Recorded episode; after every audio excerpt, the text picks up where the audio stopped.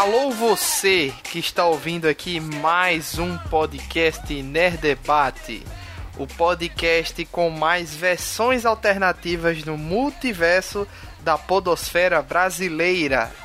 Brasil! E nessa semana nós vamos falar sobre o maravilhoso filme Homem-Aranha no Aranhaverso, filme aí de animação da Sony, que veio aí com essa história que a gente já teve contato anteriormente em outras mídias, né? Que são Homens-Aranha de universos paralelos. E nós vamos comentar aqui um pouco sobre é, o que nós achamos desse, é, dessa animação revolucionária e sobre a história, a teoria das conspirações, teorias, multiverso, seja lá o que for, nós vamos debater aqui. Eu sou o Luiz Felipe, o apresentador deste programa do Universo seiscentos e dezesseis, e eu estou aqui também com Marcelo Soares, do podcast Oreva. Marcelo, de qual universo você veio? Do Universo sessenta e sete. Olha, ninguém, ninguém quer vir do dois mil e noventa e nove, né? Não, dois mil e noventa e nove ele já tá quase lá. Já estamos se encaminhando para daqui, pelo menos antes de dois mil e noventa e nove chegar esse universo. E, assim, e hoje é só nós dois aqui. Vai ser um bate-bola, nós dois aqui, toma lá da cá. Vamos ver o que é que vai sair aqui dessa conversa. Vamos lá, então. É, eu sempre gosto de começar com, com a arrecadação, né? O filme tem... É, é, é publicizado que a sua... O custo de produção dele foi noventa milhões e a, é, lançou nos Estados Unidos no dia quatorze de dezembro, ou seja, um mês depois. A gente tá gravando agora, né? Porque no Brasil só lançou no dia dez, que foi um dia do meu aniversário, foi meu presente de aniversário esse filme. É um bom presente. E a gente tá gravando aqui no dia treze de janeiro. E vamos lá os números, né? Nos Estados Unidos ele fez cento e quarenta e sete milhões de dólares e no estrangeiro cento e cinquenta e quatro, totalizando trezentos e dois milhões nessa data. Ou seja, já se pagou duas vezes, né? Pagou uma vez, pagou duas, pagou três. É, e para uma animação, né? Animação de super-heróis, assim, é um valor bem alto de, de bilheteria. Com certeza. Inclusive, Marcelo, o que eu estava pensando muito era... Já que a Sony tá querendo ah, continuar com a franquia do Venom, tá aí rolando boatos que a Sony vai pedir o Homem-Aranha de volta posteriormente, é, da Marvel e tal, é, seria interessante se a Sony fi- focasse nas animações do Homem-Aranha, que já que ficou fantástico, né? E deixasse o live action com o universo cinematográfico da Marvel mesmo, que eu acho que seria melhor pra todo mundo, tanto pros fãs quanto para eles mesmos. É, não, e inclusive porque eles fizeram uma coisa que, para mim, na minha opinião, demorou muito até para ser feita, que é focar no Miles Morales, né? Porque você tem uma aranha, mantém a marca, um homem, uma aranha, e tem um outro personagem com outras dinâmicas, com outras histórias para trabalhar e chama, chama a atenção do público. Ainda mais porque essa animação tem um estilo todo particular que chama muito mais atenção do que uma animação normalmente faria, né? Exatamente. É um, é um quadrinho, é um motion comics, né? Um quadrinho em movimento praticamente que a gente vê ali, né? É um, um, um, um estilo inédito até então, né? Não que talvez já tenha sido feito anteriormente, algo parecido, mas não nessa qualidade, né? Eu tinha lido, se eu não estou enganado, que a Sony estava querendo patentear esse estilo de animação, inclusive, porque é um, esse estilo assim, específico, sim, tem, tem animações que tentam emular quadrinhos e tal, mas esse estilo específico feito nesse filme eu acho que não, não existe, acho que não foi feito antes. E aí eles estavam querendo meio que patentear para poder fazer outros filmes nessa mesma linha, né? É, nos trailers me incomodou muito essa questão do... Por exemplo, na, nas cenas que mostrava o, os raios lá do, da máquina, né? Da, das dimensões lá. É, me incomodou muito como o raio estava sendo desenhado, algumas coisas na cidade, mas no filme não... não... E, é, é, mas quando eu fui assistir o filme, eu assisti em três D, não me incomodou essa questão do... da... dos gráficos, eu digo gráficos, né, que eu tenho que dizer gráficos mesmo, os gráficos desse desse desse filme não me incomodaram em momento algum, em situação alguma, e eu achei muito bonito do que, o que eu vi. Agora aquela questão, é, é uma animação muito poluída, né, é muita informação na tela, muita, quando tá lá em Nova York... nos prédios, é muita propaganda, é muito brilho. Quando vai para um canto mais suburbano, é muito, muita pichação, né? Então, assim, é, isso pode te tirar a atenção de você querer prestar mais atenção no ambiente do que está no acontecendo ali no, com o Miles Morales, né? Em algum momento ali.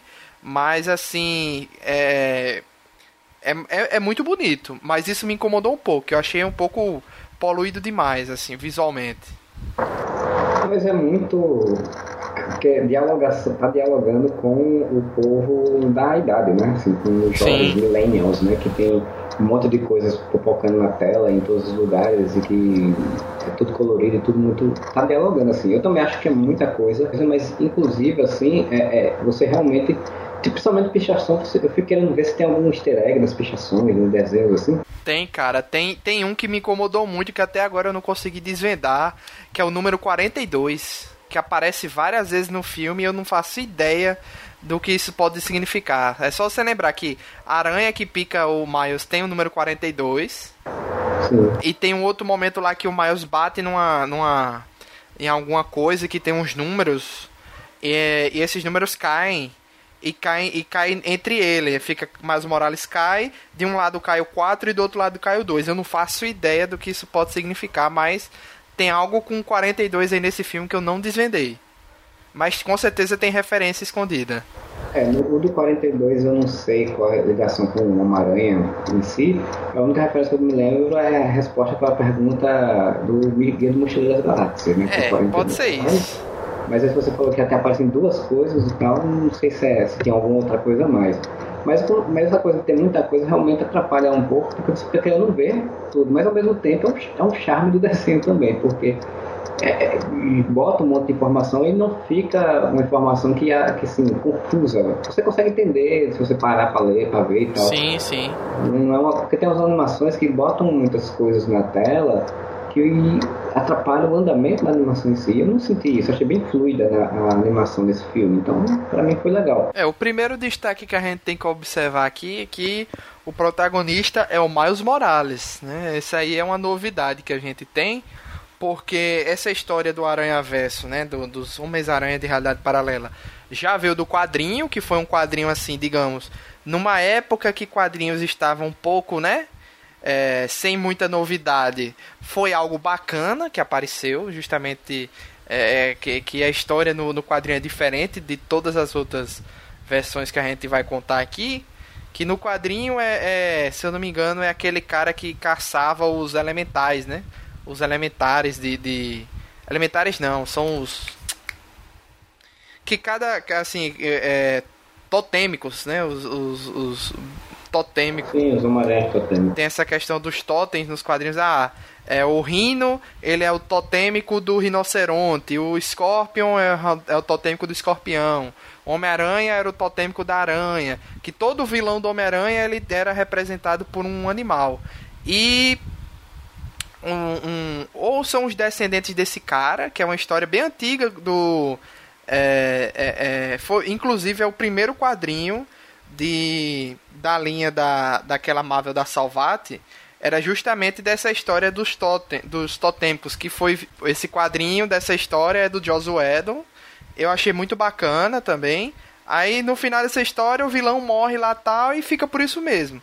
Quando vê essa, essa versão do Aranhaverso, é, ou são descendentes do cara, ou são versões dele de outra dimensão, é algo assim do tipo. Eles se juntam e eles querem caçar os Homens-Aranha nas direções paralelas e absorver a energia totêmica deles. É, como o Deslota sumiu e aí ele pegou esse personagem que absorvia a energia do Homem-Aranha, acho que ele imaginou, pô, então deve ter outros personagens desses em outras realidades, eu posso fazer uma história de realidade, posso fazer uma história de multiverso utilizando eles. E se eu não me engano é porque tipo, é uma família, como se fosse uma família, ele, ele era um que estava na nossa realidade, mas existiam outros da mesma família, não eram nem versões dele, e que estão aí, estavam em outras realidades, né? E, e aí começaram, agora eu não lembro quando, como é que começou isso, né? Não lembro quem foi que ativou, quem, se eles estavam adormecidos, se eles estavam presos, ou o que foi.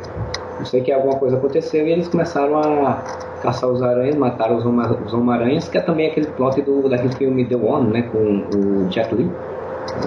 Que, que ele vai matando os Homens-Aranha, e aí isso faz com que os Homens-Aranha se juntem para poder derrotá-los, que são o, Mor- o Morlon, que é o vilão, e a família, não lembro agora como não, os herdeiros, acho, acho que é os herdeiros do nome. E tem uma chacina de Homens-Aranha aí, né, que morre muitas versões, eles conseguem é, é, matar muitas versões, que é algo que a gente não vê nas outras, nas outras versões da história do Aranhaverso, porque... É, outra, outra ação dessa história foi no desenho do Ultimate Homem-Aranha. E nessa versão a gente tem um, algo... Eles deixaram mais light, né? Na versão do desenho que tá na Netflix a, a, até agora, tá lá todas as temporadas disponíveis.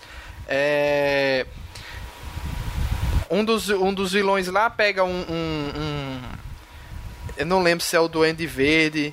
Ele pega um, um artefato do Doutor Estranho, e que esse artefato abria para outras dimensões, só que esse artefato é quebrado.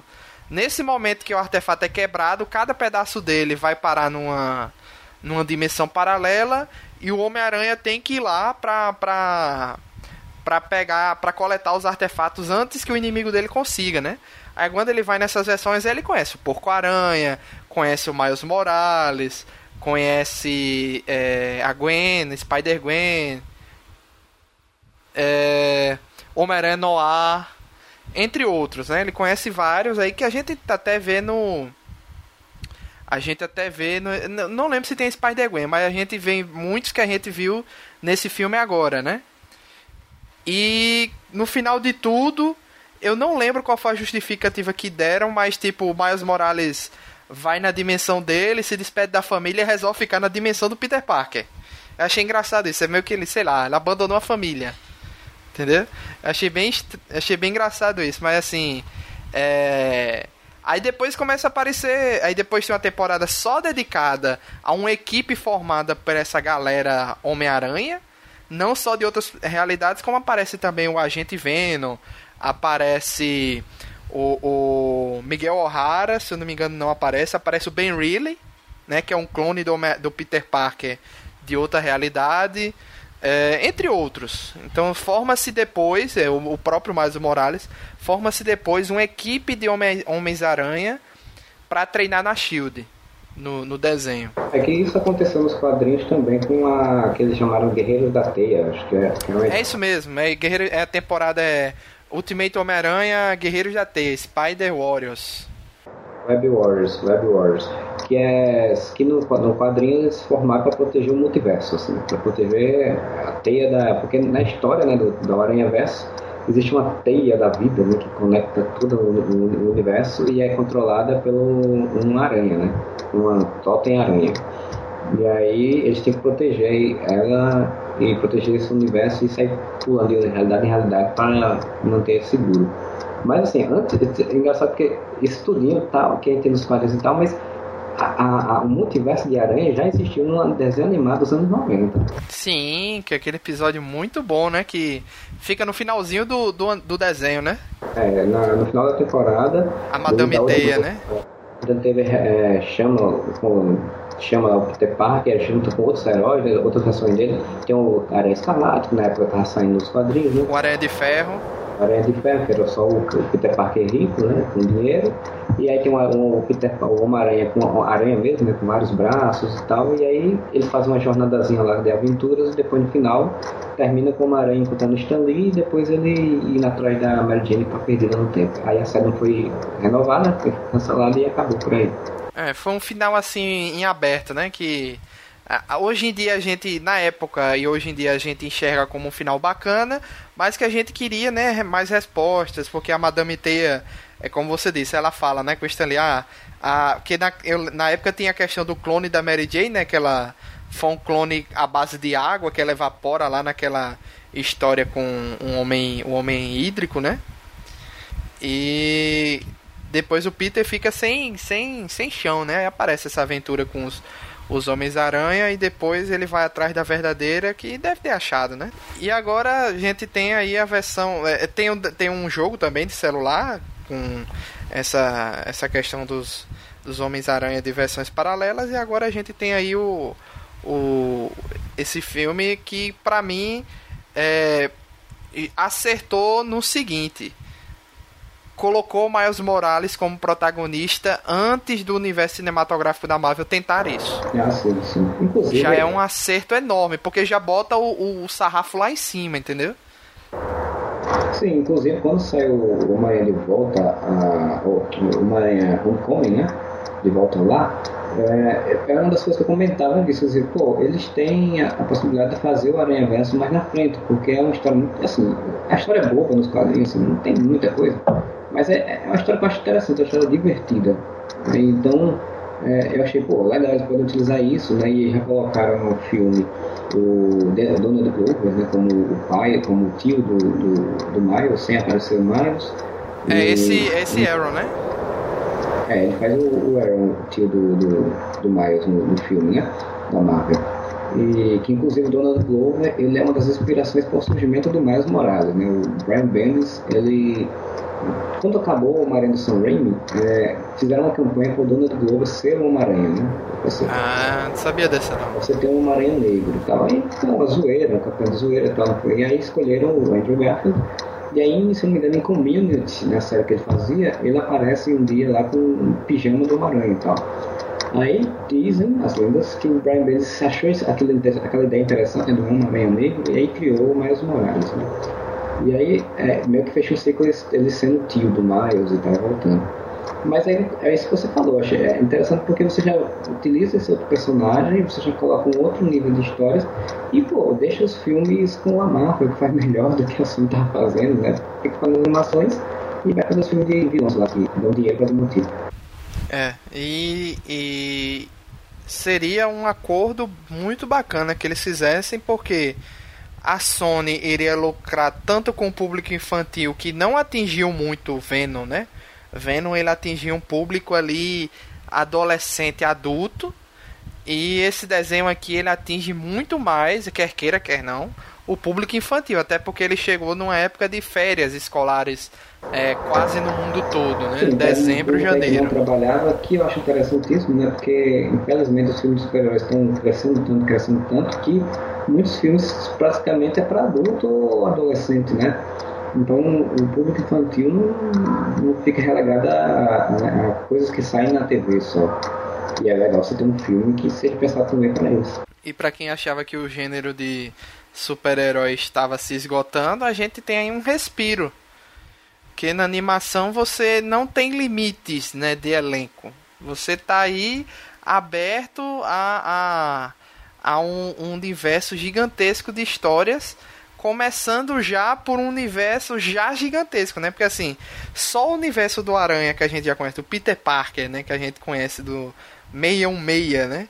Já é um universo do caramba para você fazer filme de animação e você fazer um, um, um... já começar com o multiverso já é uma, assim... uma responsabilidade grande, né? Tem uma gama de histórias para trabalhar por muitos anos e, e, e dá esse respiro de fazer uma coisa que, de diferente, porque é uma das coisas que eu acho mais legal nesse filme, é que ele é um filme de origem, mas ele não fica preso assim à origem, né? Ele é fluido, a história, a história se diz, é, usar esse, esse tema do Aranhaverso deu uma diversificada boa para você ter uma coisa nova, você dizer, pô, eu já tava cansado de ver mais um filme de origem, você tem uma coisa nova, você tem agora a possibilidade de fazer um, dois, um, três, um, quatro. É muito mais louco, né? E, e sem contar, como você falou, a animação você pode fazer o que quiser, de ângulo de câmera, de, de exagero visual, né? Porque, por exemplo, o Wilson Fisk desse filme, ele é gigantesco, né? Não tinha como você... Isso aí eu não, eu não curti muito não, o design do Fisk, não. É, não tinha como você fazer isso num, num filme, né? Então, tipo, tem, dá pra pensar essas coisas exageradas, mesmo que às vezes umas coisas ou outras não, não, não, não encaixam, mas dá pra pensar em umas coisas um pouco mais exageradas que você não vai ter que encaixar tanto orçamento pra fazer. Sabe quem fez o Wilson Fisk no original? O Liv Schreiber, o que fez o, o irmão do Logan em Wolverine Origins, lembra? Tá, o irmão do Logan, tá, tô ligado, sim, sim, sei, sei quem é que fez o, o, o Death Saga. Exatamente, exatamente, em Wolverine Origins. E, mas foi algo, foi o que me incomodou, foi o, o design do Wilson Fisk, porque eu achei muito exagerado, né, assim, a gente sabe que o Wilson Fisk... É, no, nos quadrinhos, na animação, ele sempre tem esse, esse design gigantesco, né? Grande. ele não é, ele não é apenas pesado, ele é forte, né? Só que aquele design, pô, uma geladeira preta com a cabecinha branca, não, não achei muito... Não achei... Todos os outros, pode observar, todos os outros vilões, até o... O... O Duende Verde, que morre logo no início, né? Que o, o Duende Verde do universo do Miles Morales, ele é... Ele é daquele jeito, ele é mon- monstruoso, né? Sim, sim. E... Ele morre rápido no filme. Ele, é, é, o design dele é um dragãozão gigantesco. Mas ficou muito bacana, entendeu? E o, o, o Wilson Fisk, eu achei a única coisa que destoou do resto. Apesar que... Me, é, me discorde ou concorde aí com a minha opinião. A trama do Wilson Fisk só funcionou porque Vanessa já estava na série do Demolidor. Também, porque você precisava de uma, um preparativo de quem é aquela mulher com a dinâmica, né? Exatamente. A gente só tem uma certa... A gente só dá uma certa importância àquela trama, o porquê do Fisk estar atrás da mulher e do filho dele, porque Vanessa e Wilson Fisk já foram muito bem apresentadas na série do Demolidor, a ponto de, pô, não precisa... Basta ele apenas dizer Vanessa. Ele só falou Vanessa. Precisou de mais nada, já tá explicado ali, entendeu? Já tem um background de uma coisa paralela que não tem nada a ver, mas que já é o suficiente de você já entender aquilo ali. É, pra gente que acompanha ficou, fica mais fácil ter esse peso na história. Pra quem não acompanha, ele faz, ah, minha mulher e meu filho morreram, e eu culpo uma aranha por isso, e aí agora eu quero trazer eles de outras realidades porque eu quero completar a família. Ah, você entende, né? Assim, tá, ok, sim. Você entende. Não tem o mesmo peso que a gente que já acompanhou o seriado do Demolidor já sabe qual a dinâmica de relação e tal. Realmente concordo. Mas eu achei muito legal, é, você tem a história do Homem-Aranha que o vilão é o rei do crime, sabe? Porque assim, tipo, tudo que a gente vê é do Duende Verde. Tudo é do Duende Verde. É, já, já chega, né? É, e aí eu tô gostando dessa nova fase agora do Homem-Aranha no cinema que estão trabalhando outros vilões. Isso, isso é uma das coisas que eu acho mais legais. Inclusive na própria animação, né? Porque você tem lá o, o Gatuno, que não, não é um personagem muito trabalhado. Você tem até o Lápide, que aparece também. Tem o Escorpião, que é uma versão bem louca lá do Escorpião. Que eu não lembro como, se é igual a versão do Ultimate, né? Porque a do Duende Verde é igual, mas a do Escorpião eu não lembro. Porque eu não cheguei a ver o Escorpião no Ultimate. É, Escorpião também não. Mas eu achei bem legal, inclusive eles foram muito respeitosos, porque assim, a versão do, do, da morte... Porque no Ultimate o Homem-Aranha também morre, né? O Peter Parker morre. E aí é quando o Miles assume. E aí eles fizeram, eu, eu tava querendo saber se eles iam fazer isso também no, no, na animação, né? Se iam matar um personagem pra poder o outro surgir.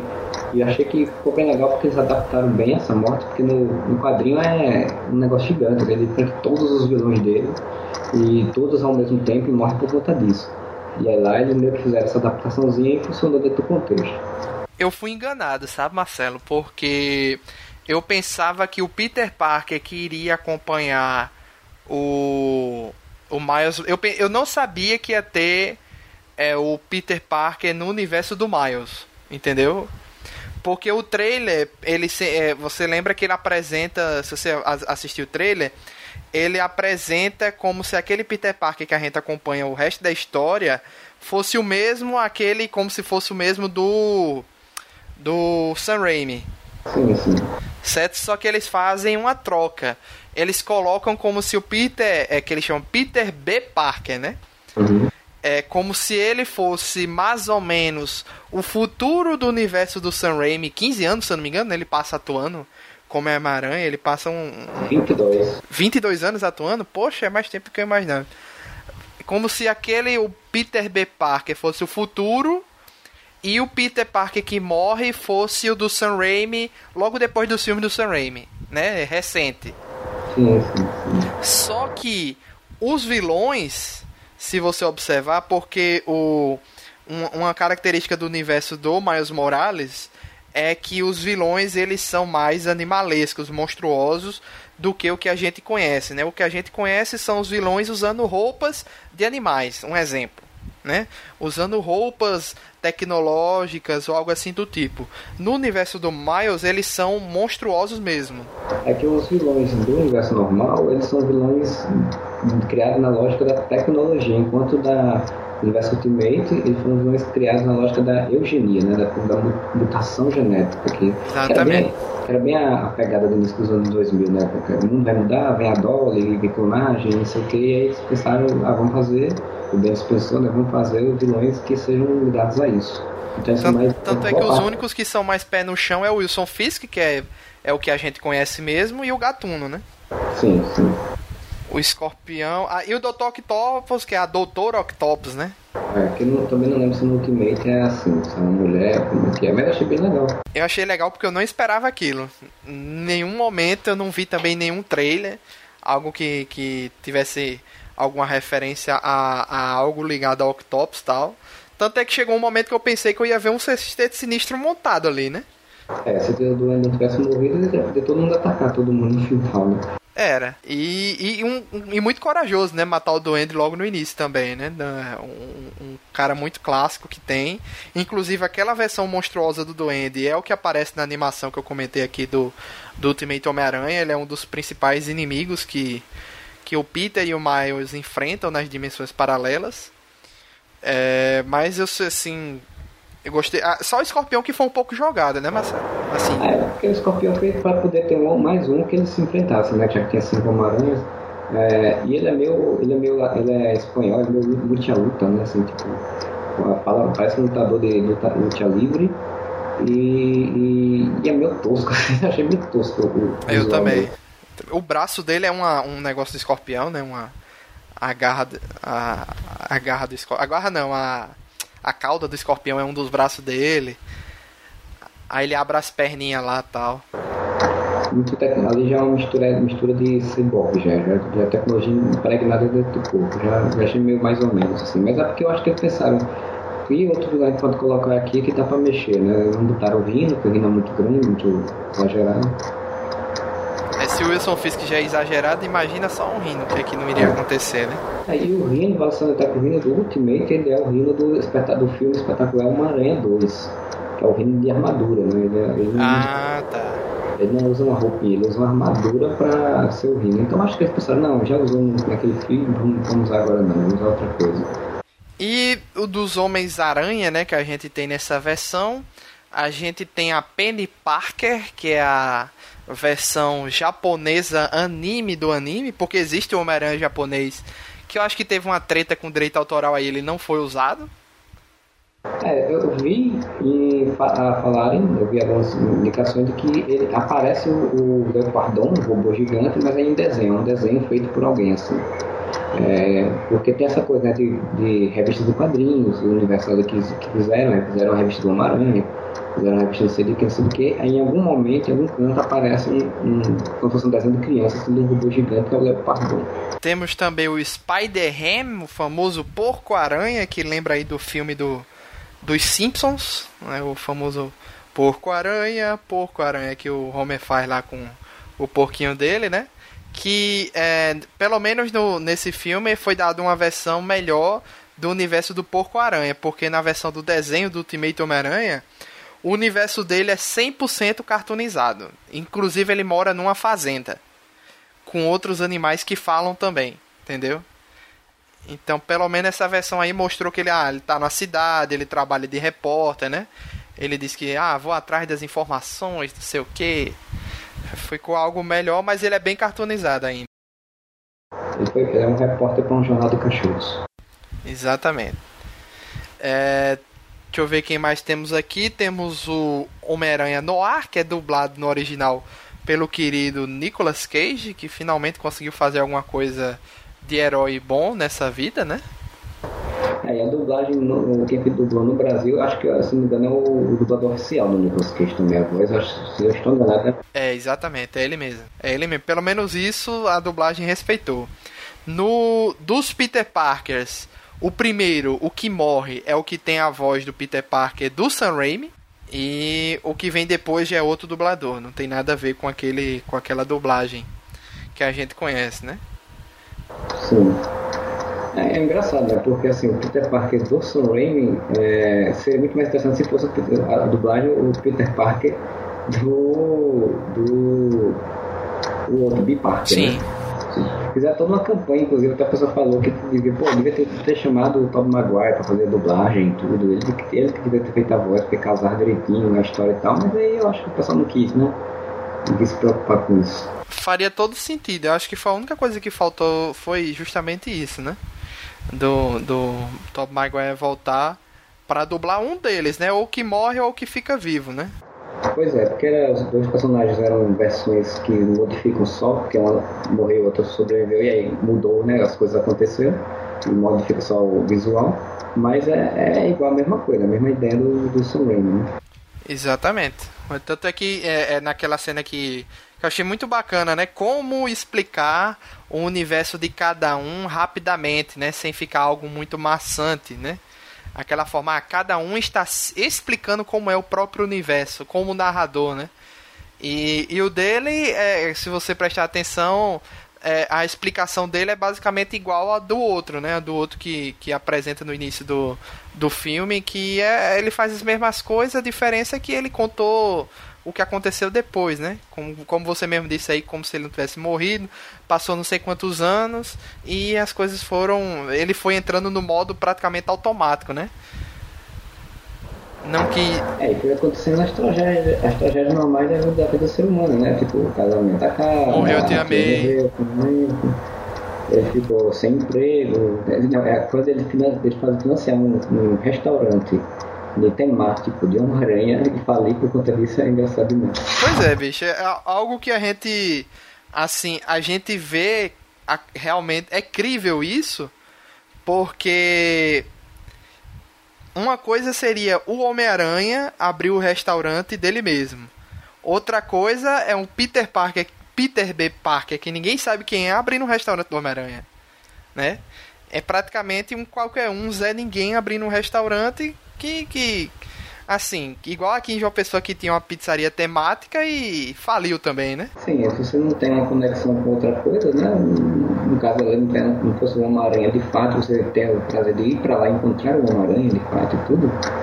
É, ninguém sabia que ele era, né? O Homem-Aranha, então não tinha como ter retorno. Um monte de pizzaria que existia. Você imagina, um monte de pizzaria temática que deve existir no, no Nova York. Pois é. Na Marvel. A terra do marketing, né?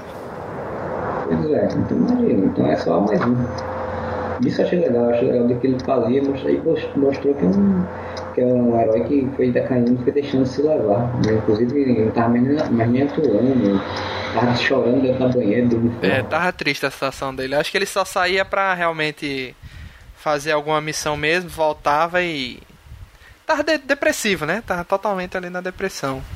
Spider-Gwen, né, a nossa querida Gwen Stacy, que eu acho que é, é um destaque muito positivo de uns anos pra cá, porque a personagem dela não tem tido destaque de nada grande, mas mesmo assim é um dos cosplayers mais feitos pelas mulheres nos eventos, né?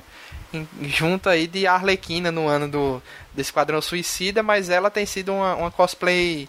sempre presente, né, a, a Spider-Gwen nos eventos, e trouxeram ela aí finalmente para um filme blockbuster, e eu, eu gosto muito, eu gosto muito da versão da, da Gwen Stacy, que se eu não me engano no universo dela, o Peter nem vi, chegou a virar Homem-Aranha, né? Não, acontece exatamente como acontece no, no filme, né? O Peter Parker estava morrendo.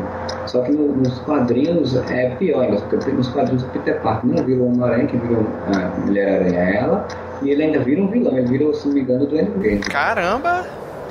Acho que é o Duende Verde que ele vira o Doutor Octopus, assim, ele vira um, vira um vilão que fica, é o inimigo dela, assim, aí na primeira luta dela é contra ele.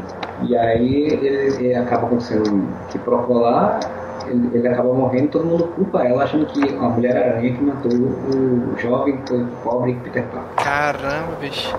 É... Aí o pai dela persegue ela. Nos quadrinhos é isso, né? Quando surgiu no Spider-Verse. Eu é, é, devo dizer uma coisa, que eu sou uma das pessoas que é muito fã de qualquer estro... de história, né? Qualquer história que vá por esse lado do multiverso, né? E uma das primeiras coisas que eu vi nesse sentido foi justamente os desenhos, os filmes animados da D C, é, o curta-metragem da D C, que tratam disso, né? De, de é, o, o, aquele o Red Sun, né? O Homem, o Homem de Aço, o Red Sun, que estão dizendo aí que vai virar um, um filme de animação em breve aí. Então, tudo que trata de universos paralelos, o Orif, né, que normalmente é em outras, em outras adaptações aí é conhecido como Orif, que são histórias fechadas que contam, ah, e se tal coisa tivesse acontecido, ou se tal coisa não tivesse acontecido, o que é que, o que queria ser daquele universo. E tem a, a Marvel Zombies também, que eu gosto muito, do início, né, depois virou uma bagunça, assim, mas o... O início da Marvel Zombies é muito bom. E por aí vai, nesses universos paralelos. E posteriormente eu conheci o da Marvel também, né? E seus universos... Seus... É, o seiscentos e dezesseis... É, nove mil novecentos e noventa e nove... É, dois mil e noventa e nove... E por aí vai. É, e esse pegou... Pra mim, em cheio, assim, dessa questão que... Você pode aí fazer um filme solo de qualquer um desses Homens-Aranha que já foram apresentados, né? Sem contar o, o, o Miguel O'Hara, que a gente estava comentando aqui antes do programa começar, que é dublado pelo Oscar Isaac, que aparece na cena pós-crédito quando ele vai atrás do primeiro Homem-Aranha animado, né? Que é aquele do, do, dos memes. É até curioso que ele fala lá para a assistente dele, lá, Laila, que ele diz, ah, então vamos começar pelo início, né? É o início da, da, de tudo do Homem-Aranha no universo do audiovisual, que é exatamente a animação de sessenta e sete, aí vai lá pra animação de sessenta e sete. E durante os créditos já tem referências a esse Homem-Aranha, né? Que é aquele Homem-Aranha que fica sentado na mesinha e tem a foto dele, né?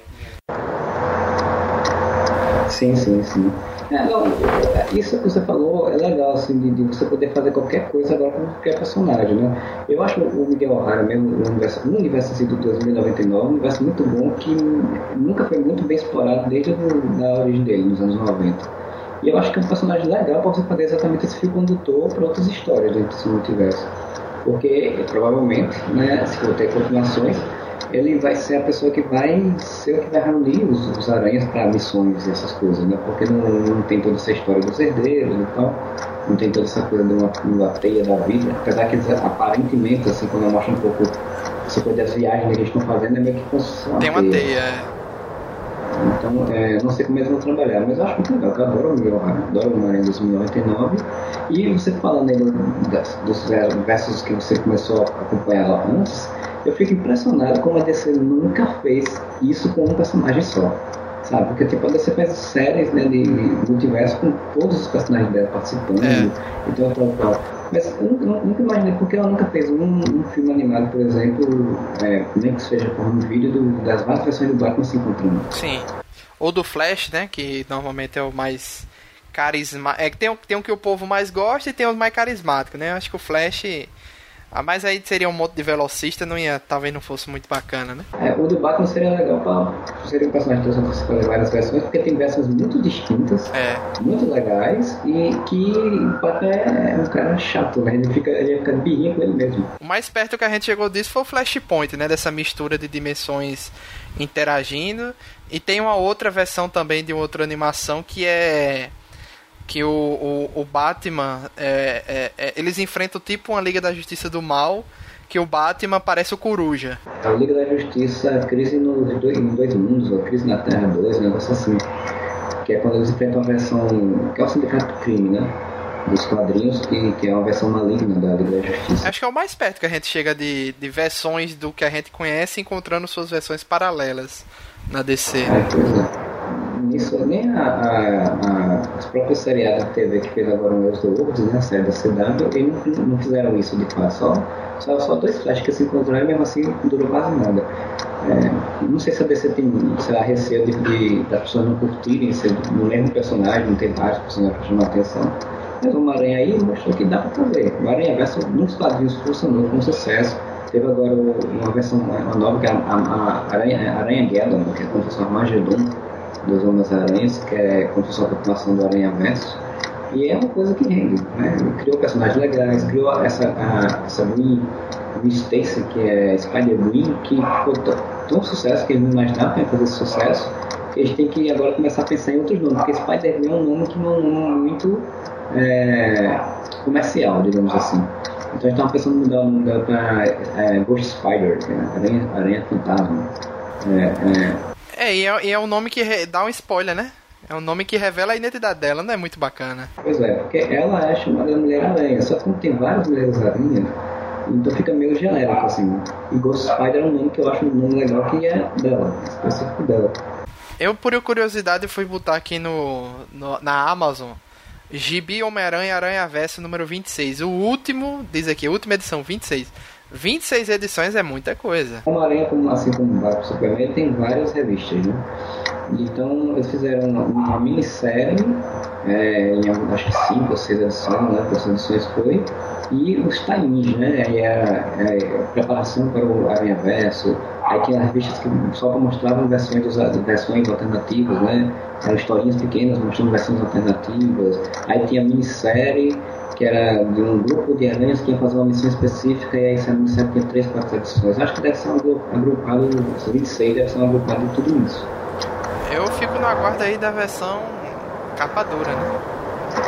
É. Cara, eu, eu, o que eu queria comprar, que é porque aqui saiu tudo misturado numa edição só, nos, nos encadernados num só, mas eu queria só uma edição que tivesse só as versões alternativas, porque tem muitas versões alternativas que são histórias curtas que são muito boas. Aí, por exemplo, tem, tem uma versão, tem uma historinha do Anansi, né, que é o, a, uma aranha é, africana, né, que é um deus africano, assim, um deus aranha africano. Interessante. E é uma historinha, historinha curta, de quatro, cinco páginas, assim, tem, como ela tem várias, assim. Eu fiquei, achei muito mais legal isso, sabe? Eu queria ter uma revista só com aquilo ali. Interessante mesmo, ter...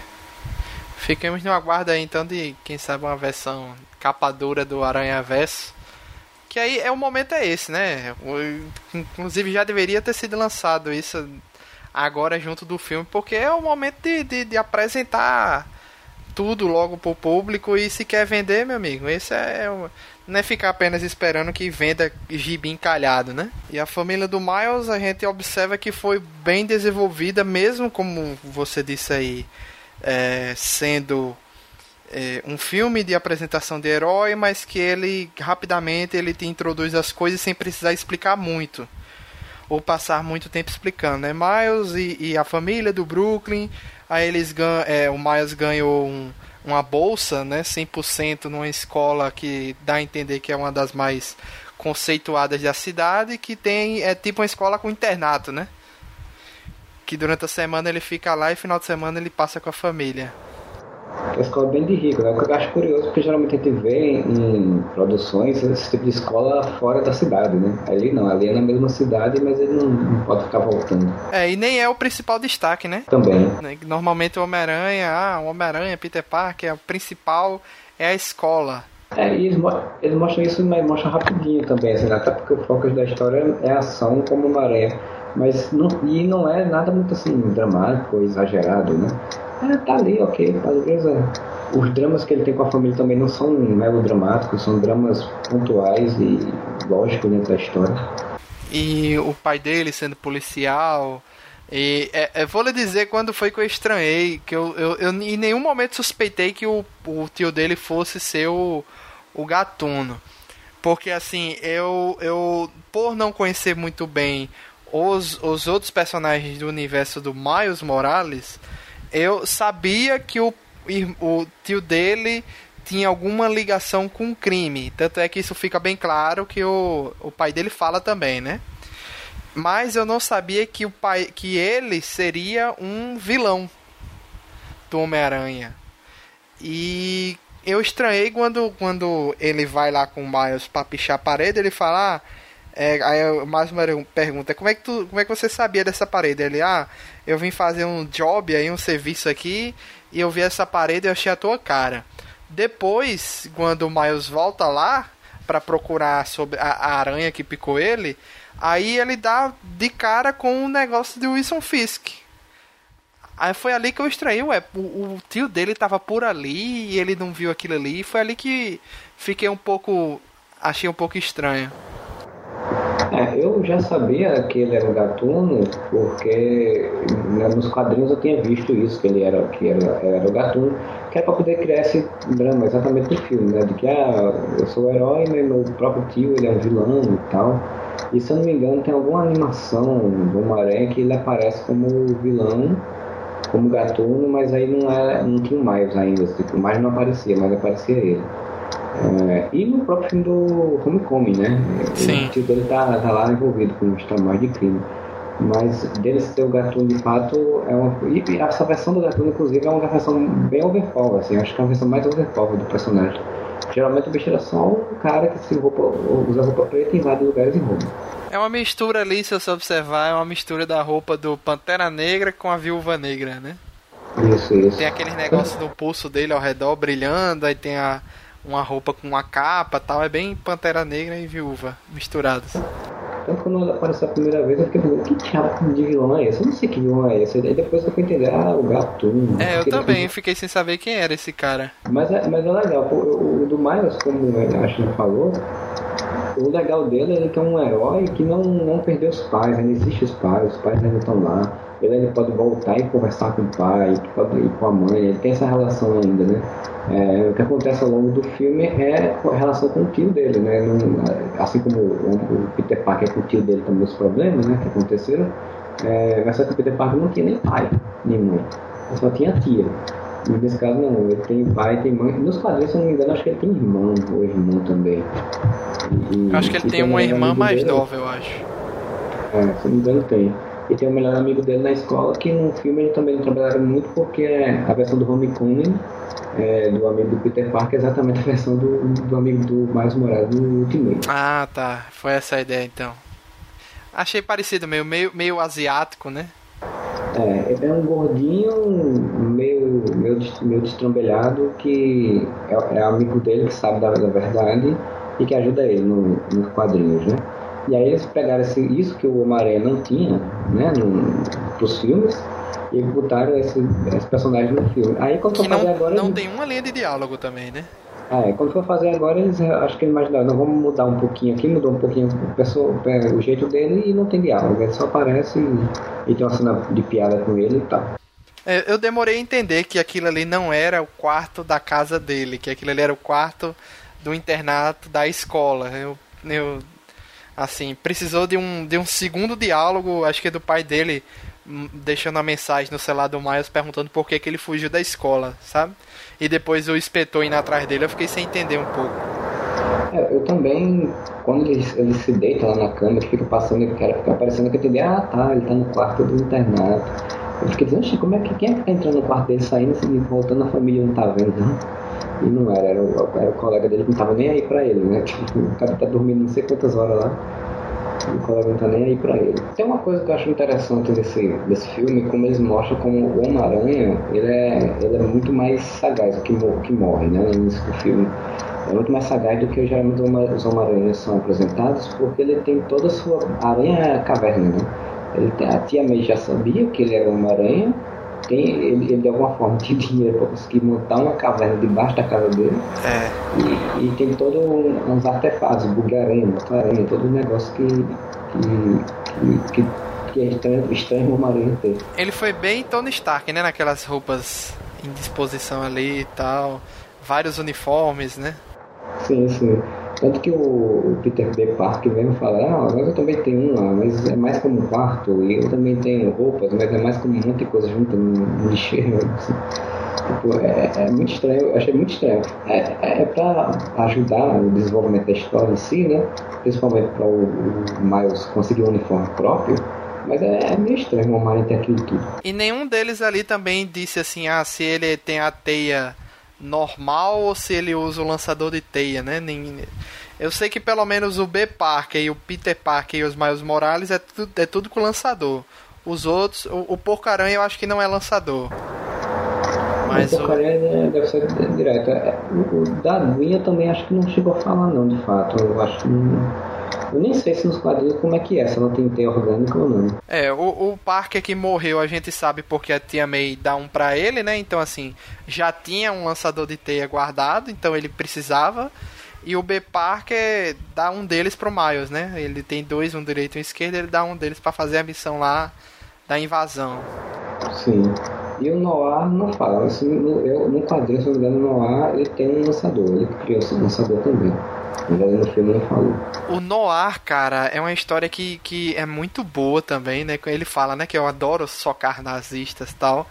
E No, no, na animação do Ultimate Homem-Aranha tem, episódio, tem uns episódios dedicados só ao, ao Homem-Aranha Noir, que a Mary Jane, que é uma repórter do Clarim Diário, é sequestrada, não sei o que, e o, o Homem-Aranha Noir tem que resgatar ela. É muito bom, bicho. É bom a, a, a versão, é porque no, no, no desenho não é nazista, né? Eles colocam como se fossem mafiosos.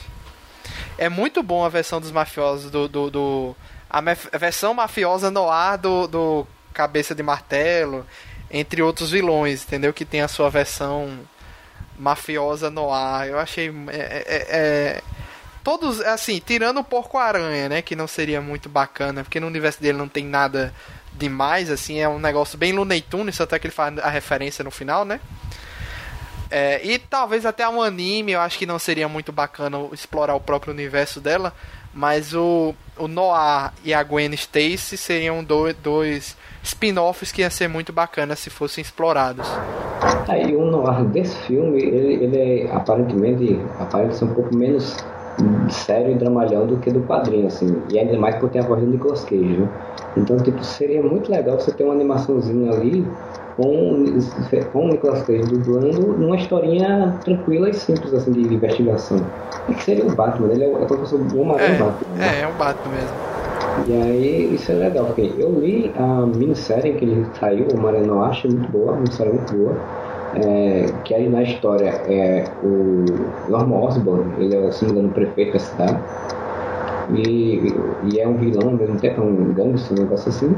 E tem exatamente o Sexteto Sinistro, Sexteto Sinistro secreto, assim, acho que é o Sinistro, né? Sinistro. Sexteto Sinistro, eles são é, exatamente capangas do, do, do Norman. Então você tem exatamente essas versões é, é, máfia dos anos trinta de cada um, inclusive do Abutre. E aí eles matam o tio Ben por dívida. dívida Caramba! É, tem toda uma, uma jornada do Peter Parker de vingança contra o, o Norman. E eu não lembro agora, acho que ele não, no final, não se, no final acho que ele não se, não se vinga de fato, se não mata o Norman. Mas ele tem toda essa jornada, e aí a história vai mostrando um pouco a, aquela ambientação de Nova York dos anos trinta. É muito legalzinha a história do, do Homem-Aranha Noir.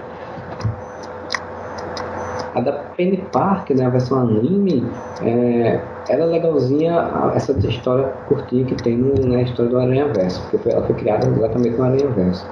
E, e aí é como ela fala no, no filme, né? Tipo, ela perde o pai, o pai dela cria a tecnologia, o Peter Parker cria a tecnologia de robô, de mechas. Ah, o pai dela é o Peter Parker? É, é um nome adaptado, né? Eu não, não sei se é Peter de fato, mas é, é Parker, né? Porque o dela é Penny Parker. Mas o pai dela é o Parker, é o Peter, e ele é casado com a Mary Jane e tal. Tem as versões lá deles, e ele cria a tecnologia de mecha e tal, não sei o que, e em algum momento ele é morto, eu não lembro porquê. E aí ela, ela assume assim, como, uma, como a garota aranha lá. E só que, se eu não me engano, no quadrinho ela é um mecha mesmo, tipo mais próximo do Evangelho do que esse mecha fofinho, né? Que eles fizeram. Ah, é? Mais gigante a coisa? É, se eu não me engano, ela é mais, mais gigantinho, assim, não é um mecha simplesinho.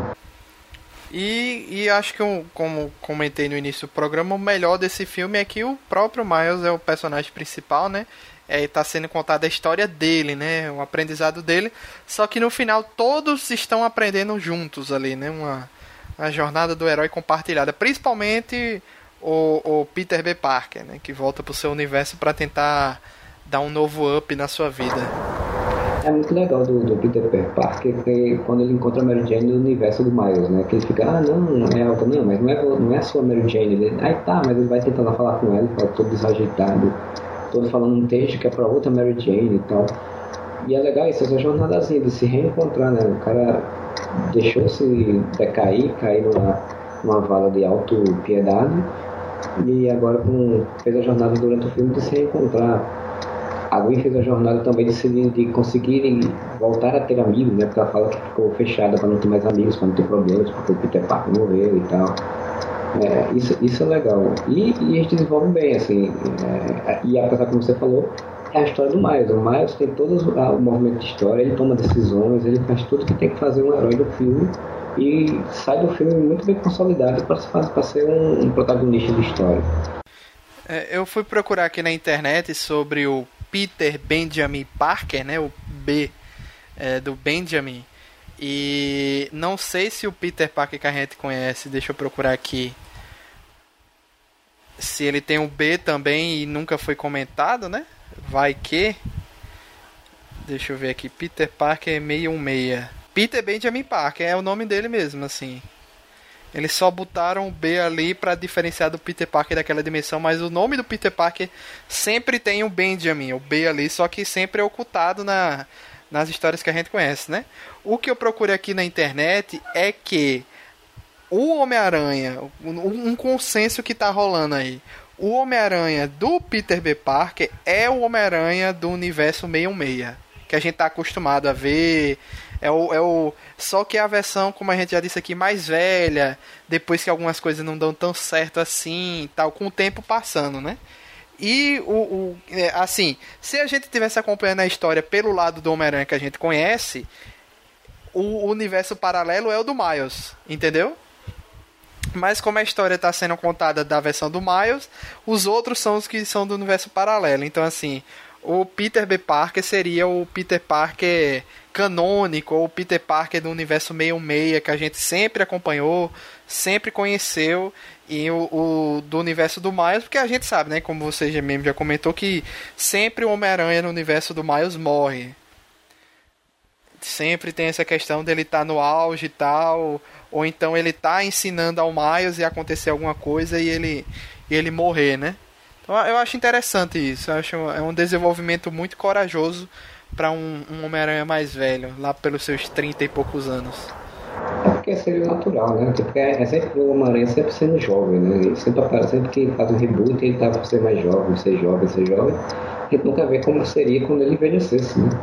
E aí, realmente, se você for pensar uma Aranha do universo que a gente tem, se você... Ah, legal, você com seus vinte anos de idade ali, você é ser herói e tal, daquela cultura. Mas você com trinta, trinta e pouco, ele até falou, né? O joelho dói, as costas dói, já não tem a mesma... A barriga. Mesma qualidade. A barriga cresce e tal, você já não é a mesma coisa, né? Então fica mais difícil de manter tudo. Realmente interessante isso. O, o, o manter seu, o B-Park, seu, o nosso universo seis um seis. Exatamente. Então é, acho que até uns motivos do, desse... filme tá sendo bem... Ganhou o Globo de Ouro já, né? Resta saber se ele vai ser indicado ao Oscar ainda.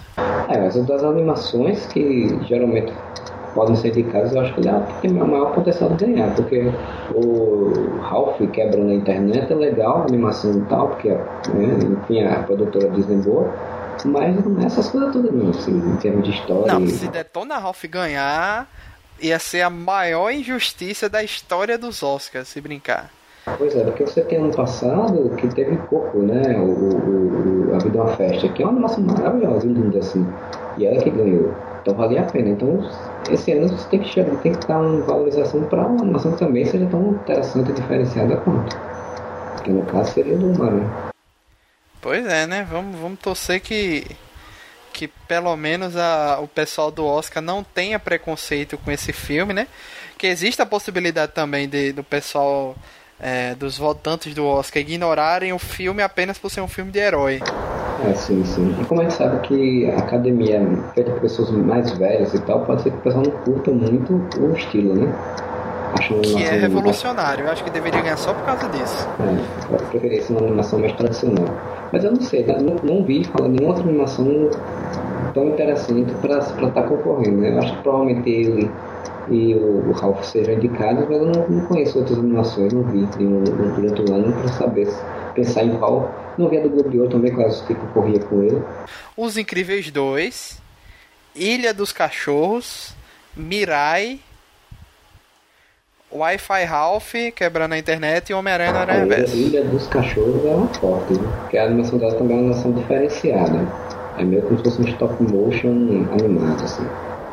Esse Mirai, eu acho que eu vi algo sobre ele por aí, em algum momento. É, eu tô até pra ver com ele, até baixei. É, que a animação também é mais puxada pra anime, se não me engano. É, tirando os Incríveis dois e o Wi-Fi Ralph, que é tipo mais do mesmo, não tem novidade nenhuma, ficaria entre Ilha dos Cachorros, Mirai e Homem-Aranha no Aranhaverso. Se fossem esses cinco aqui, os indicados pro, pro Oscar, né? Que a gente até aí, então... Quando a gente tá gravando, a gente não sabe ainda, mas eu queria muito que o Homem-Aranha ganhasse. É, eu acho que seria legal, né? A gente já teve algumas animações, né? Teve os Incríveis ganhar o Oscar de animação, Teve de super-heróis que eu falo, né? Teve. Teve outro, alguém me falou de outro, qual foi o outro? Esqueci agora qual foi o outro, alguém me falou. Mas seria legal porque é uma animação com protagonista negro, aquela coisa toda, né? E é uma animação diferenciada, revolucionária e tal, então seria muito bom, né? Então é isso, amigos. Então vamos, vamos fazer a nossa nota aqui. Nossa nota aqui, talvez... Eu tenho, eu tenho um chute de que essa média vai dar dez, mas vamos tentar aqui, né? Vamos lá então, Marcelo, suas considerações finais e nota para Homem-Aranha no Aranhaverso. Só feliz, como eu falei, de que como o filme já faz uma coisa diferente, é, diferente do que se faz normalmente o filme dos Homens-Aranha, que a gente tem, sei lá, a gente já tem seis filmes de Homem-Aranha, né, sem contar as mil animações que tem na T V, sem contar a participação em outros filmes de heróis e tal, então para você fazer uma coisa diferente e criativa, que chama a atenção, não é fácil. Eu fico feliz que esses caras conseguiram, né? Os diretores e a equipe de animação da, da, da Sony conseguiu, e fico mais feliz da Sony ter apostado nisso, porque a Sony, eu nunca imaginei que a Sony ia apostar numa animação para cinema, assim, de super-heróis, assim, não, não sei como é que os caras conseguiram convencer, deve ter feito uns rabiscos de desenho lá e ter convencido. Mas eu fico feliz, o filme é muito bom, o filme é muito legal, é, tem uma representatividade boa dos personagens, como eu falei, negros, latinos, é, fala mulheres como a Gwen Stacy, aparece um personagem muito boa, é, é divertido, é dinâmico, chama a atenção de adultos e de crianças, então pra mim não tem como não dar dez pra esse filme, porque esse filme é, começou muito bem o ano de cinema de super-heróis, e que eu só espero que melhore, né? Tem, tem alguns filmes ainda pra sair esse ano, então eu espero que sejam nesse nível. Então aí dez para Marcelo, e pra mim dez também, então média dez, isso aí, é isso aí, e... e, e... É isso mesmo, Marcelo, assim, é, eu só fico triste por uma coisa. Avi Arad, que é o cara que, tipo, sempre é um, uma pedra no sapato dos fãs dentro da Sony. Tudo bem que ele foi revolucionário lá em noventa e nove, dois mil com o novo Homem, com o Homem-Aranha do Sam Raimi, mas quando foi no três ele já começou a estragar. Aí vem o, o, o reboot, né, o primeiro reboot e tal, então assim... É, Avi Arad é sempre um cara muito polêmico nesse meio de heróis, porque ele teve sua importância revolucionária, é um dos produtores desse filme aqui novamente. Então, beleza, vamos fazer o seguinte, dona Sony, deixa o, o Tom Holland lá na Marvel, libera o, o resto do, do universo para a Marvel explorar esse universo do Homem-Aranha e fica com as animações que vocês estão acertando. Vocês estão com uma excelente equipe de animação e uma excelente equipe de, de, de roteiristas. Invistam nisso aí, por favor, porque todo mundo tende a ganhar. A Marvel ganha, vocês ganham e os fãs ganham. E é, é isso aí. Então, média dez aí do, do Homem-Aranha no Aranhaverso aqui pelo Nerd Debate. Gostaria de agradecer a Marcelo pela presença diretamente do Uareva, porque sem você, meu amigo, não teria esse podcast essa semana. É, eu que agradeço o convite, né? Como, como sempre, quando eu posso, quando eu já tenha visto o filme, há tempo de gravação, eu, eu participo. E quem quiser conhecer o Areva, vai lá, uareva ponto com, é U A R E V A, uareva simples ponto com, site lá, a gente tem podcast, tem as postagens de vez em quando, tem resenha de filme quando dá, e a gente vai fazendo, tentando lançar toda semana. Esse ano ainda não saiu, mas provavelmente quando sair esse podcast, vai ter saído já um, o primeiro podcast do ano, e vocês vão lá conferir, dar suas opiniões também, e a gente se vê aí quando for possível, sempre que precisar, estamos aí a postos. Animado. E gostaria de agradecer a todo mundo que ouviu até o final. Mandem suas críticas, sugestões, é, coisas que a gente não comentou também para nerd debate arroba gmail ponto com. Ouça os nossos outros programas, nossos outros podcasts antigos. E vá também lá ouvir o Oreva, que com certeza vai ter algum podcast comentando esse filme. Então, obrigado a todo mundo e até a próxima, pessoal. Valeu! Por hoje é só, pessoal.